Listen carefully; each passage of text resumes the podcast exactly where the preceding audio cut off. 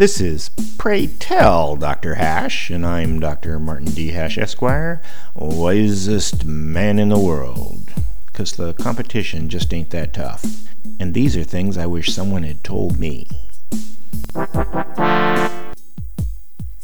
Today's topic Party Loyalty.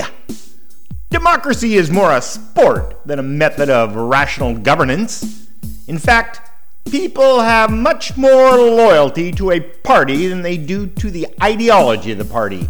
And perversity and spite play a bigger role in politics than either logic or merit, or even self interest.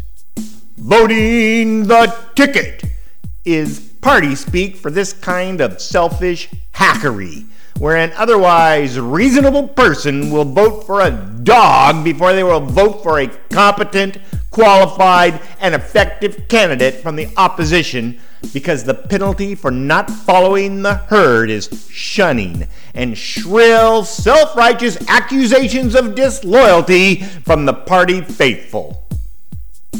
This exhibition of mindless devotion is more mystical than rational.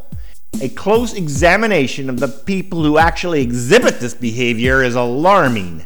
Many party loyalists find little power in their own lives, and so they substitute the collective power of others who are similarly ignored and discounted in real life.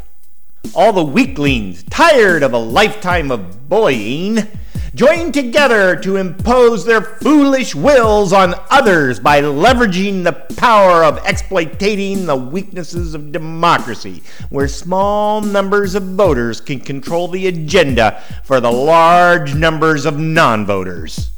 Of course, this description doesn't account for everyone, and if you are part of the wise few who actually treat politics in a rational and logical manner, then, when there is no discernible quality difference between competing candidates, support your party.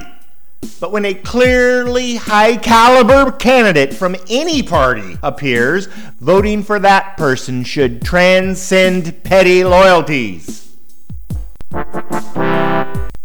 For more, see my website at martinhash.com.